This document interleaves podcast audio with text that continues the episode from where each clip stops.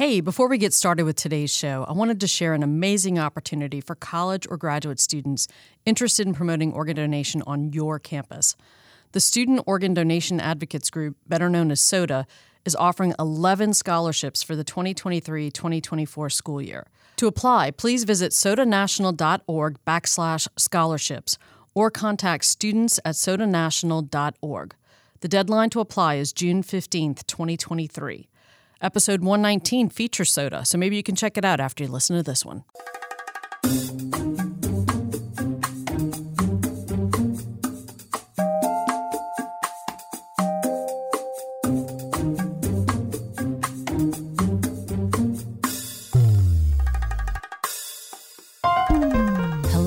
And welcome to the Gifted Life Podcast, where we have conversations about organ tissue and eye donation and transplantation. You can always find us at thegiftedlife.org. Tell your friends.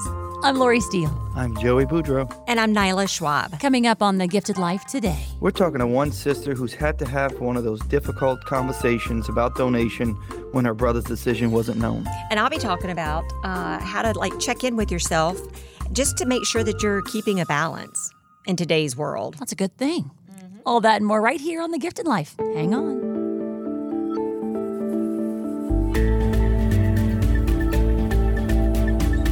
Here on the Gifted Life podcast, I am so proud to introduce you to our newest friend. I just love her name, Jessica Andrade. Was that okay? Like close to what it is, Jess? Yes. You say it right. Andrade. Oh, uh, it's just beautiful when she yeah, much prettier when she says we're going to work on that. But we certainly appreciate you joining us here on the podcast. Jessica shared that she uh, listened to the the podcast. Um, she liked the direction that we were going, talking about organ tissue and eye donation. And just one day, she said, "I'm gonna." I'm going to write in. And man, Jessica, we are so glad you did because we think people could benefit from hearing your story. But why did you want to reach out? Well, thank you for having me. I'm really excited to be here. And I reached out because I think it's important to share, as hard as it is, to share my brother's story and hope that people that families that are going through what my family and I went through after the loss of my brother, maybe in some way it could help them um, specifically to reach out to the recipients. I think that's a big part of of this whole process, and I know that it was it's a very hard thing to do, but I think it's so important, and also just advocating for um, becoming an organ donor and what that really means. And so I am very excited to be here, like I said, and happy to to chat with you all today. Uh, we appreciate it. We think so many will benefit um, from this story, and we love that you're using your your grief journey to help others. Like we, we just love that. It starts with one person, um, and that one person is you. Uh, we know that your brother. Tell us his name. Alphonso. Alphonso. We know he unexpectedly passed away in 2016, uh, but before that. Uh, were you guys a family that that talked about donation, that understood donation? Were you pro donation? Walk us through that. So we were not a family that talked about donation. It was one of those things where when we go to the DMV, they ask you whether or not you want to be an organ donor, and you check yes or you check no, and really that's it. And my younger brother Fonso lived in El Paso, Texas, and I moved to Washington D.C. in 2006. So when he unexpectedly passed away, on his license, he was not a donor. And I remember when I flew in, the doctors immediately having that conversation of donation. And it was absolutely not. I don't even want to think about other people that he might save because you all are going to save him. And so, no, we never had those conversations. But I will tell you, I try to talk to everybody that I can now about the importance of being an organ donor. Yeah, we kind of hear that from some of our families too. Uh, when you're when you're going through it, if you don't have those conversations before, um, and that's what we try to uh, to to go about um, here at LOPA is is encouraging those conversations uh, because when something happens and donation is introduced, we want you to have a, just a great understanding about what it is and what it means. So he unexpectedly passes in 2016. What's that like for you and your family? Extremely difficult also actually was a caretaker for my grandmother for 16 years. And so not only were we having to go through this loss, um, knowing that what are we going to do? Have, what are we going to do with grandma? Um, it was really understanding what organ donation means. And for our family, we didn't have any type of therapist or psychologist or social worker at the hospital that walked us through what it means once we decided to say yes. And that was hard because I think emotionally my my younger sister, I have an older brother and a younger sister, and my younger sister had had a dream um, two days before he passed away that with Fonso telling her, you know, I'm still here, don't take me off life support. Mm. And so even having that conversation uh, the next day about the possibility of donating, she said, absolutely not. He's still here. He told me that he he's he's he's he's gonna he's gonna be fine and and just to hold out. And I said, I understand, but if if that last brain scan that they do on Monday turns out that he has no brain activity, which is what they've been telling us, I don't think it's fair for our brother to lay in a vegetative state for the rest of his life. Because what good is that going to do for him, for us? And knowing that he's healthy enough otherwise to donate and help other people, that's just who my brother was. He was mm. selfless. Um, he worked two jobs. He took care of our grandmother. He never complained. And I just can't imagine that he would not have wanted to help other people. And so when that last brain scan came in, um, he had no brain activity. And so they declared him brain dead. And at that point, my sister said, okay, um, we can move forward with donation. Jessica, can I, like, we back up a little bit? Sure. Um, I first want to say thank you for being on this podcast and sharing your brother's story because it is an honor to get to know him through his story. And you you shared so many wonderful things about your brother that allowed you to know who he is, his values, what's important to him. So that helped bridge the decision. It sounds like. Yes. Okay. And so when you talk when you know when you share this this moment in time of y'all making this decision there's so much more involved like you you walk into the hospital and and you you don't know how your brother's doing um, the doctors are the is it the the OPO that came to talk to you like there's so many pieces to this um, that brought y'all to that decision. And it sounds like you were such an advocate for your family, for your brother, to make sure that you had all the information that was mm-hmm. um, needed in order to make these decisions.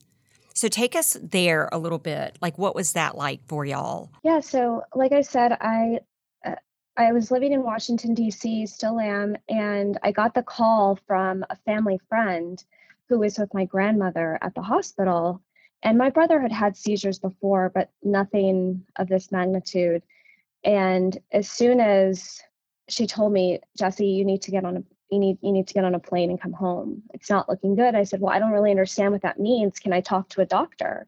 So I had the doctor call me and he told me what had happened. And, you know, my brother, by the time they got him to the hospital, they believed that he he was without oxygen between 10 and 30 minutes. And so I said, okay, well, as soon as the doctor said you just need to you just need to fly down. So I flew down first flight home was at the hospital at 10:30 on Saturday morning and I remember the doctor warned me about how my brother would look and um, that it was likely he was never going to wake up. But I said, I don't want to have this conversation right now. I just want to see my brother.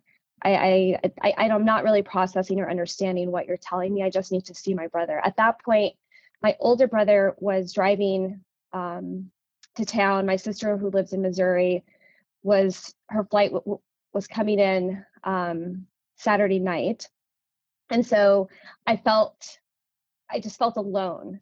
And you know, my grandma at that point was 97, 98, and so she just really wasn't understanding what was going on. And so I just felt scared, I'm not sure I didn't want, I knew that for certain I didn't want to make any decisions without my siblings there. And both of our both of our parents have passed away, so we don't have um, you know, parents and he my you know, my brother did not have children either. So we were his next of kin. And so I wanted to make sure that thank you for all the information, but I don't want to make any decisions until my siblings are here. And once they were there, um, when they said, you know, we've done this test and all of these tests and they're describing them. And I said, I don't understand what any of this means. Mm-hmm. I want to see it for myself. Mm-hmm. And they said, that's going to be a very hard thing to see. And, and, but if you feel like you need to do it, I said, I, I feel like I need to do it. And I want, I, I need to see it for myself because mm-hmm. what you're saying doesn't make sense to me. And so when the round, when the doctors did rounds on Sunday morning, we were there and they did the testing of um, they took off the ventilator. He was not breathing on his own. Um, and there was just various tests that I'm sure you all know of. And that was actually one of the hardest things I've ever seen because of the fact that like he just he was gone. And I knew it in the pit of my stomach. I didn't want to say anything, but I had to excuse myself because that was a very, very difficult moment for me. It was actually harder than walking in when I first saw him because when I first walked into the ICU, and saw him, he was um, he had a, ma- a big fan on him because his temperature was really really high, and he was still shaking, and that was hard enough. But then to see you know my young 31 year old brother who just turned 31 a few days prior was gone. So that it was it was one of the hardest if not the hardest moment of my life. And like i mentioned you know we've lost our parents and we've just gone through a lot of very difficult hardships in our life. And so to lose the person that was really the I think the best out of the four of us, I have to say. And it, it was very hard for us. And when the when when we agreed to donation, the OPO came in, Southwest Transplant Alliance, and they just had the I think they called it the organ coordinator or the transplant coordinator. And um, they said, well, now it's time to say your final goodbyes now that you've signed the paperwork and my family and I were like, we're not signed. I mean, we're not leaving him. We're staying with him until you take him up. And they said, well, typically families don't do this because, you know, we have to do multiple testing to make, you know, to, to test the organs, etc. And I said, and that's fine, but we don't want to leave him. And I essentially advocated for the hospital to um, lax their their visiting hours, and we were able to stay with him 24 hours for those those 72 hours after he was declared brain dead. So I fought tooth and nail for all of us to be able to spend time with him, for his friends to see him.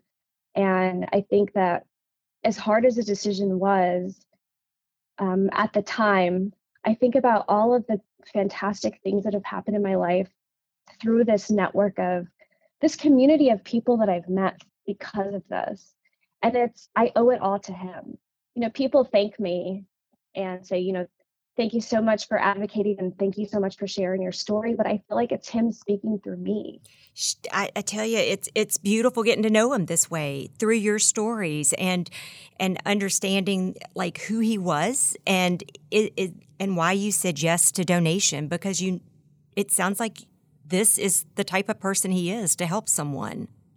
And i and i have to say you know i think uh it sounds as though you're selling yourself a little short. You are the bravest person I was in gonna that situation. say, right. Uh, you know, you like you said, your your parents had recently passed, and and here you are in a situation that had to be beyond overwhelming, trying to understand, and and then to put yourself in a position where you know, as you mentioned earlier, your your sister had, had talked about, I think it was your sister that had talked about the fact that she thought he was sleeping in the dream and he's going to wake up and, and, and, you know, being there during the brain death testing, uh, while I, I can see the benefits and we've seen it actually on our end clinically, uh, it's still, it is, uh, it's something that I'm not sure I can put myself in that situation. And for you to do that,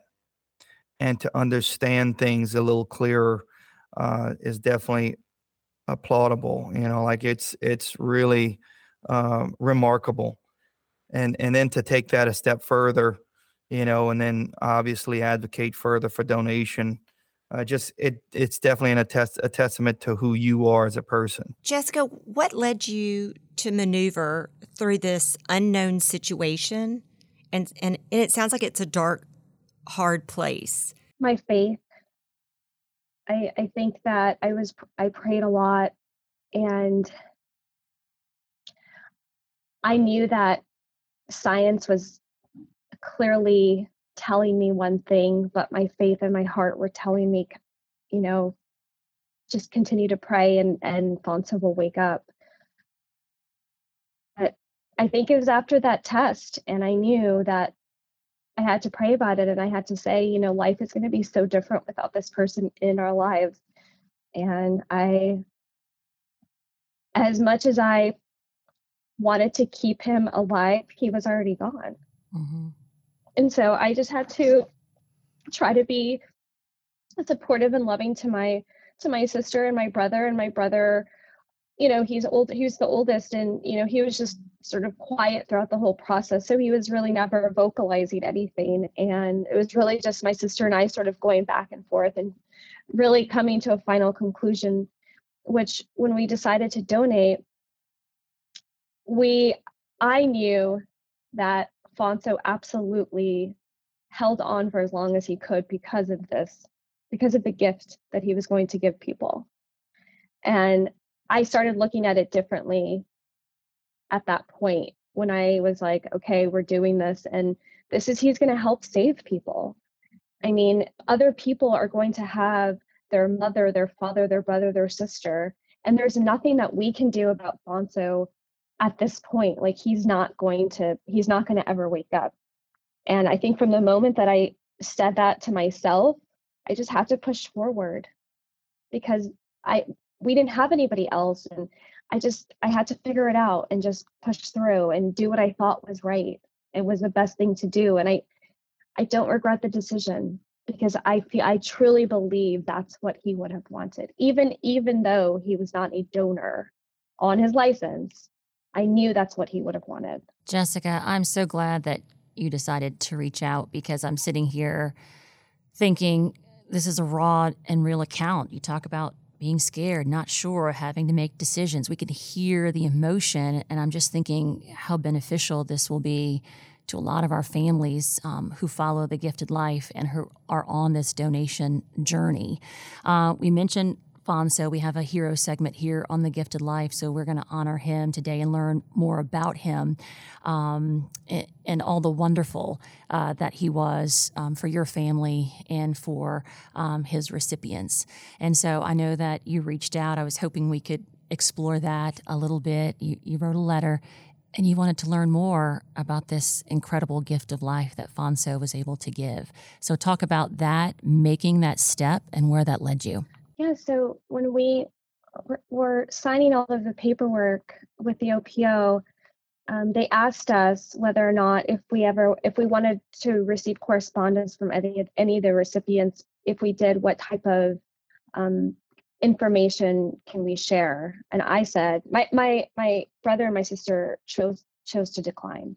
Um, i said you can share everything like i want them to know who my brother was and mm. how amazing he was but yeah. i know that they weren't sharing that information but it was just the information that they were requesting it's like okay yes i'm happy to have an open uh, communication dialogue whatever it may be and so i wrote a letter to his specifically his heart recipient so my brother was able to donate his heart his lungs and his kidneys so um, both of his lungs went to a woman and his kidneys went to two different people and his heart went to um, all i knew was a man with an age range from i don't know where and i wrote to this person six months on the day and i sent it to the opo and i was very descriptive in my letter and i got an email back saying you're going to have to take out all of this stuff because i think for me i just wanted them to know yeah. how special my brother was and how lucky this person was to have my brother's heart because like my brother's heart was him. He was full of love and he never ever ever ever made anyone feel less than. And he just oh, he just wow. loved living life. He never complained. He didn't have a lot of money. We didn't grow up with a lot and he never ever cared what people thought of him. He just wanted to he just wanted to love people and be around his family and friends. That's what made him happy. So i wanted this person to know about him. Right. And they were um, they were nice, but they said, you know, unfortunately, you can't share all of this information. Here's a redacted, you know, letter. You can review it. Let us know what you think. So I said, that's fine. So they sent it. I waited nine months, and I thought I would say for the first month or two, I thought to myself, what if this person died? What if my brother died in vain? What if we made a mistake? Like, I can't believe this. And so then, my, you know, my head just started spiraling, thinking, what if my sister was right? What if Fonso was telling us, like, telling her, you know, don't don't take off, don't take him off life support? And um, I started regretting my decision. I was in a very, very dark place for several months. Not on top of losing my brother, I also had to figure out where I where my grandmother was going to live. And I had just purchased a condo. I was, you know, employed in DC, living my life, and now I have to, you know, go back home. And what is that going to look like for my life? Um, so there was just a lot of variables and happening all at once, and I couldn't really truly grieve because I was so focused and worried about my grandma and what we were going to do with her. Mm. So um, I thought writing the letter was a good outlet for me to sort of start processing my brother's loss. But I didn't get a response for nine months. And once I got the letter and it was in the mail, and I ripped open the letter, and my boyfriend, now husband at the time, was sitting next to me, and I just started crying reading this letter. It was um, it was probably one of the best days of my life because I knew that my brother death was not in vain. He was able to save somebody and he's alive because of him. Jessica. So that is that started that started my healing. Your story has had me going up yes. and down and up and down. So I mean, like there you had so many emotions going through all of this. And you're so open. Like when you're yeah. you describe like you take us to that place like I'm with you on that on that journey. And, and what I keep going back to is that you're such an advocate, taking time to think, what do you need? What what questions did you need to ask? Like you had to be next to your brother's bed to see the doctor do the brain death test. Mm-hmm. You needed to talk to your your sister and your brother. Um, you needed to you needed time. You asked for time. We're not going to make any decisions till everybody's here. And then even like knowing that you wanted to reach out and I, and I don't know how you did that because so many of us will just stop and not go further when there's something in us pushing us forward. And it just sounds like you're always open to asking questions advocating and wanting to know more so you could make the next decision. And I just want to thank you for that because so many families in grief I I used to be that person that would be in the hospital approaching families, and now I'm on the back end supporting families. But mm-hmm. my heart hurts thinking that you sat there during that time with doubt in your head that did you do the right thing, and um, something that that we feel very strongly about. It was the intention that you set to, that your brother wanted to help others, and and it was with the intent of saying yes. That is just such the gift. And um, gosh, I just I thank you for speaking up and being part of this podcast because I think the things you are addressing and sharing and talking about are what families experience and are too sometimes too scared, too shocked, or just don't even know the words for the questions they want to ask. So thank you. Well, thank you. You know, it's and I think at the time I didn't even know if I was asking the right questions. All I really remember is just trying to understand what they were saying because I'm not a physician. I need you to speak to me like I'm a human being. Like I need you to show and have some compassion. I am not a robot. I am not a book. I am a human being whose loved one is dying. I need you to talk to me like that. And I was very nice to a lot of the ICU staff, and I, re- I, I regret that. But I was angry. I was scared. Um, I was trying to focus on my grandma and my siblings, and so those people didn't matter to me. I was just it it, it all came out the wrong way. And I remember after um, after my brother had gone up to the OR, uh, I brought the nurses donuts or the ICU staff two dozen donuts because I felt horrible. I'm like, I'm so Aww. sorry. um, you all have been so great and patient, and you know they never wavered. But I will say, physicians really need to be much more cognizant of what these families are going through because you can't just talk to them like they don't like you have to talk to them like human beings it's a human to human conversation and just try to understand put yourself in their shoes and and and maybe try to show more compassion because we didn't get that and it was really unfortunate but i think everything that happened the way that it happened was supposed to happen and as hard as it was, it's made me so much stronger. And I'm so happy to talk about our experience and talk about my brother and talk about the importance of organ donation and how many people. I, have a, uh, one of my best friends for 15 years. She, she, because of her religion, never, ever, ever wanted to donate. And she said, Jessica, after after learning about your brother, I am now a registered organ donor. She's like i don't i don't care. I can't even imagine that. She's like i never really believed that that this stuff happens. And she's like and you your brother is a is living proof. And now you know his heart recipient is in my life you know we we met he came to my wedding. He's a part of my life. I have gone to dallas to visit him and and and he's a part of my family. So it's really it's really this this whole community has just been really a godsend for me. And I this is why what this is what drew me to your podcast because just listening to other people that have gone through similar things and just that loss of being like scared and confused and not knowing what's next. It's it's just it really resonated with me and so I'm really glad that you all reached out to me. I will tell you that there are physicians that do listen to this podcast. So uh so your words are very powerful. You know, teaching having, us all yeah. having having that firsthand mm-hmm. experience it's certainly something i can tell you you know from the hospital education and development side and even from the clinical side uh, that we try to make sure that everyone involved gets to meet like we'll we'll bring um, donor families we'll bring recipients like around into hospitals because physicians need to hear and nurses need to hear and everyone involved needs to hear from people such as you and how their words and everything that every interaction that they've had impacts you because it it certainly will impact them moving forward which is a big reason you know one of the reasons why we we actually started with the podcast many many moons ago and uh, you had me on my uh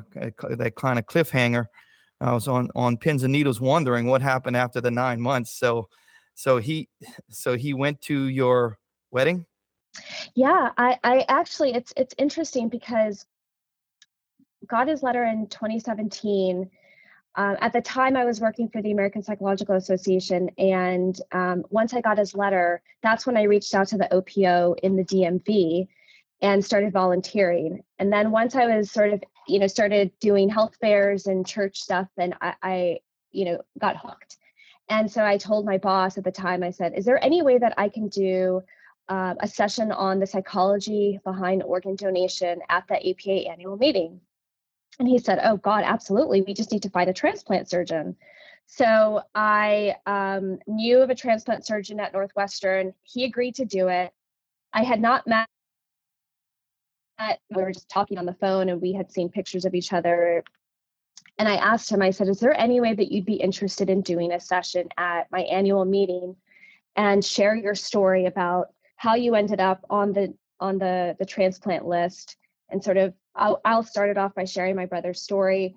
The transplant surgeon will talk about their role on the team and then you can finish up and sort of close the circle. And he said absolutely. So we met in san francisco in august of 2018 and um, it was very very very emotional. My my eric my husband was with me and he was with his now fiance.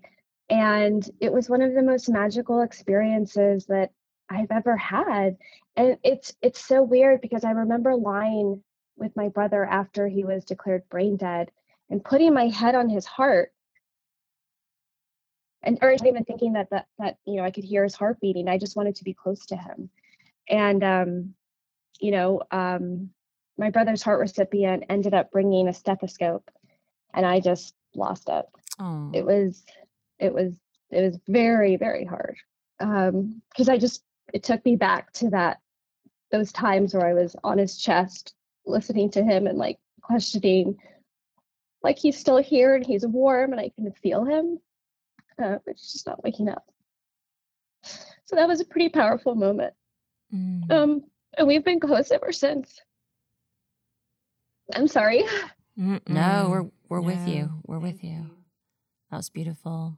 So, have your your brother and sister also been able to meet uh, this heart recipient and and learn about the gift of life?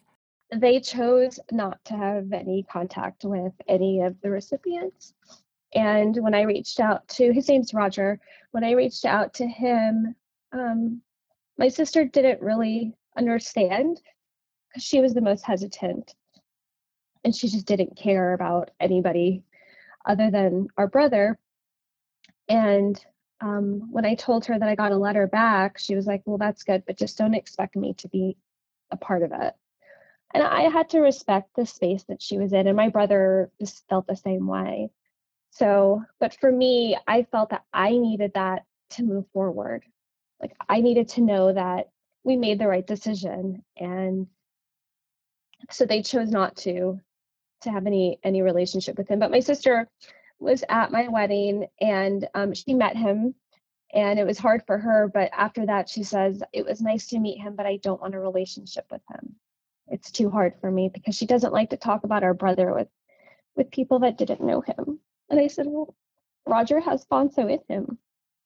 So you know but she just doesn't want a relationship. I have to respect where she's at. Absolutely.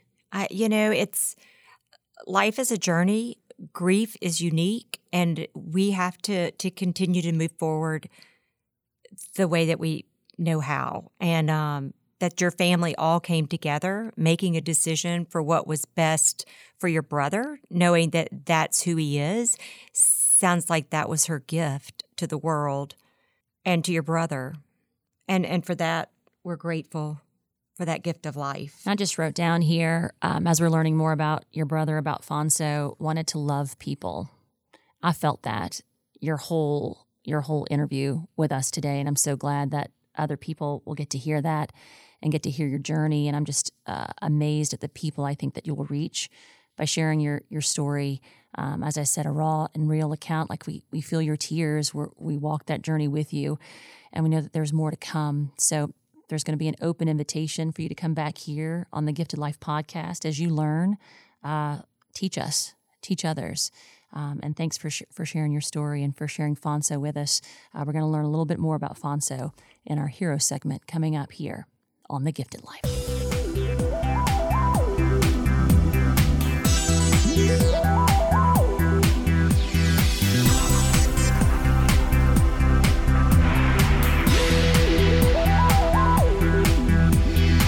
On The Gifted Life, we take a moment for mental health. Yeah, and somehow I heard something about physicality or physical or something else. So. I think you heard us singing the song "Let's Get Physical." Anyway, Olivia was I supposed to sing because yes. that, that was behind the scenes. well, no, we're going back to we were you know the last two episodes we talked about the image of a stool and self care and. Yeah you know, we hear a lot about self care, and self care really takes effort. So, we talked about one leg of the stool being our support system. Mm-hmm. Second leg is our daily living activities. And then the third one is physical health and how important this is. Uh, and we forget it. Like when you're in grief, really, if you, for me, eh, just on a daily basis, I don't want to exercise. And I struggle. Oh, I do. and it's so important because it gives us, Joey, you would know all about that since you're clinical, but the endorphins and the things yep. that boost that. I thought you were going to say because you work out. Yeah, well, that too, because you work out. you left that part out. yeah, but it does. It, it, it makes me feel I actually work out first thing in the morning when I wake up because I feel like I'm better the rest of my day is I'm riding a little bit of that endorphin high. And if I don't have it, it's definitely a difference. Yeah, it makes a huge impact. And so it's all about trying to develop some healthy habits. And when we say physical, it doesn't necessarily mean you have to work out. It's just that is such a quick impact to make a difference mm-hmm. in your mood. But, you know, grief is grief can be heavy, it can be unpredictable, and it can and it can feel lonely. Mm-hmm. And so the reason of checking in and just looking at the physical part of our lives each day to see is there something that we could do to improve that. Are you sleeping at night? Um, are you drinking water? Are you eating healthy? Are trying to? And it's just about taking one step toward um, developing some better habits that mm-hmm, can mm-hmm. That can help you carry that heavy load of grief. Mm-hmm. And, um, you know, I, I feel like in today's world, you know, we have when you talk about grief, we have so much loss in so many different ways loss of dreams, loss of jobs, uh, loss of, well, of course, a loss of a loved one.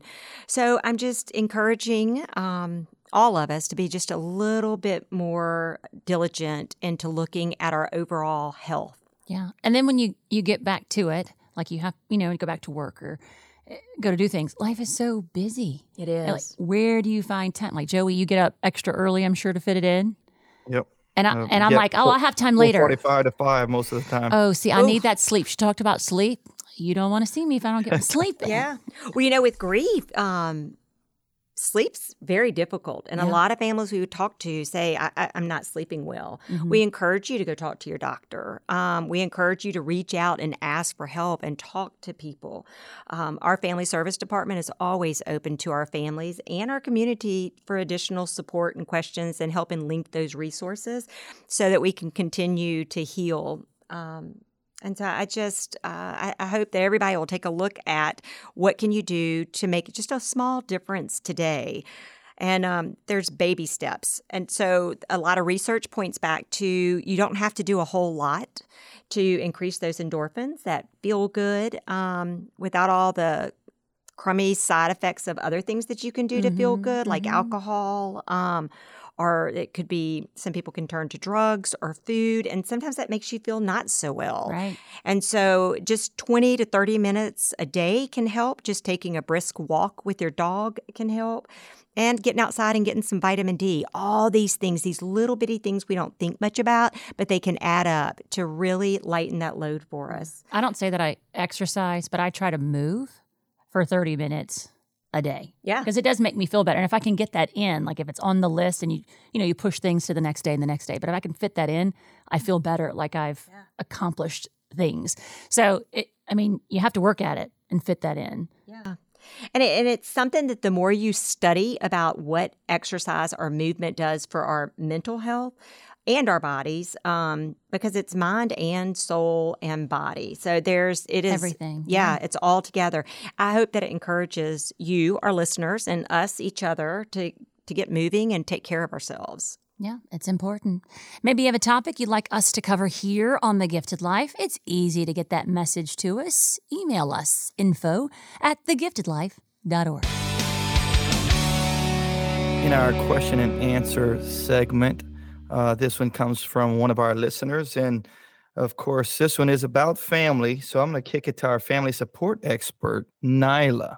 So, Nyla, does my family need to know that I'm a registered donor? That is an easy question to answer. Yes. Absolutely. Just, Our guest did such a great job yes, talking about this specific topic. Jessica yeah. hit this. I mean, you know, they were left at a time not knowing, and a very difficult time, and not knowing what their brother wanted. And so having to make that those decisions um, can be hard. So we asked, like, I, I, hope that donation becomes a like just a common household conversation. Talk to your family about what your wishes are. And we talk about that in community. Like that's one of the biggest keys. You make an educated decision and you let your family know. You have that discussion. Yeah. Yeah, we talk about that all the time. Joe? Yes, it's so important for families to to have that knowledge of what their loved one wanted prior to. Now, uh, there are circumstances where they don't know, and and in those circumstances, we have access to the registry. So uh, we will pull the access. We will check the registry, and and if they are registered as an organ tissue and eye donor, we'll let the family know and have that those conversations then when it is time for you to have those discussions? All right, great question. And, uh, you know, we're going to use Jessica's interview as a tool for those who may have questions, and, and hopefully that encourages you to have those conversations with your family. Um, maybe you have a question for us here on The Gifted Life. We'd love to hear from you. Uh, we ask that you give us a call, 504 648 3477.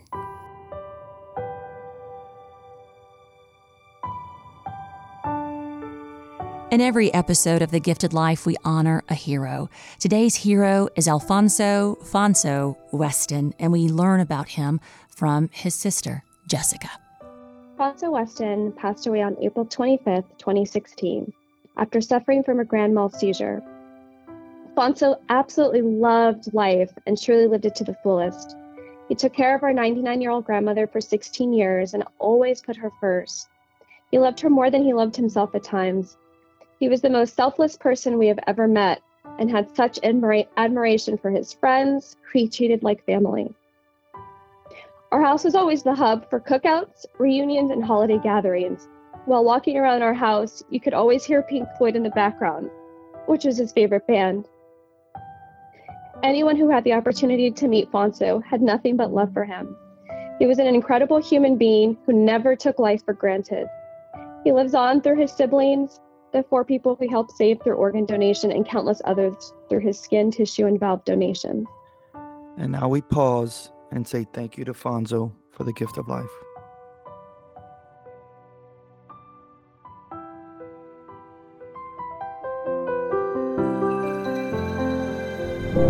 That is going to do it for episode 212 of The Gifted Life.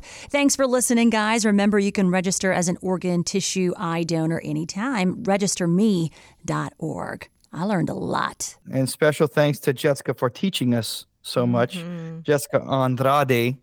Very good. She's going to be so proud of us. Learning. Still love the way she says it.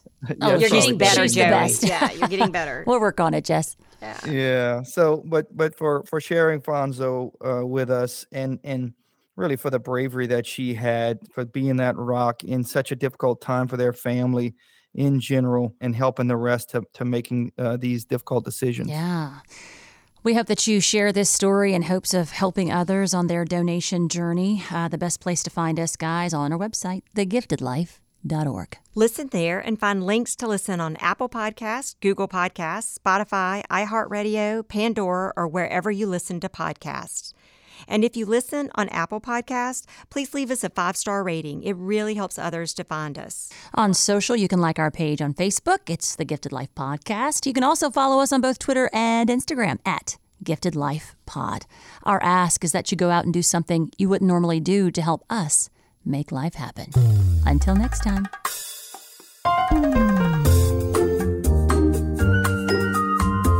This is a production of the Louisiana Organ Procurement Agency, or LOPA. The Gifted Life is hosted by Lori Steele, Joey Boudreau, and Nyla Schwab. Our executive producer is Kirsten Hines. Producer is Shalon Caraway. Intern is Rebecca Renham. And we are recorded, engineered, and mixed in our Covington, Louisiana studio by Troy Perez.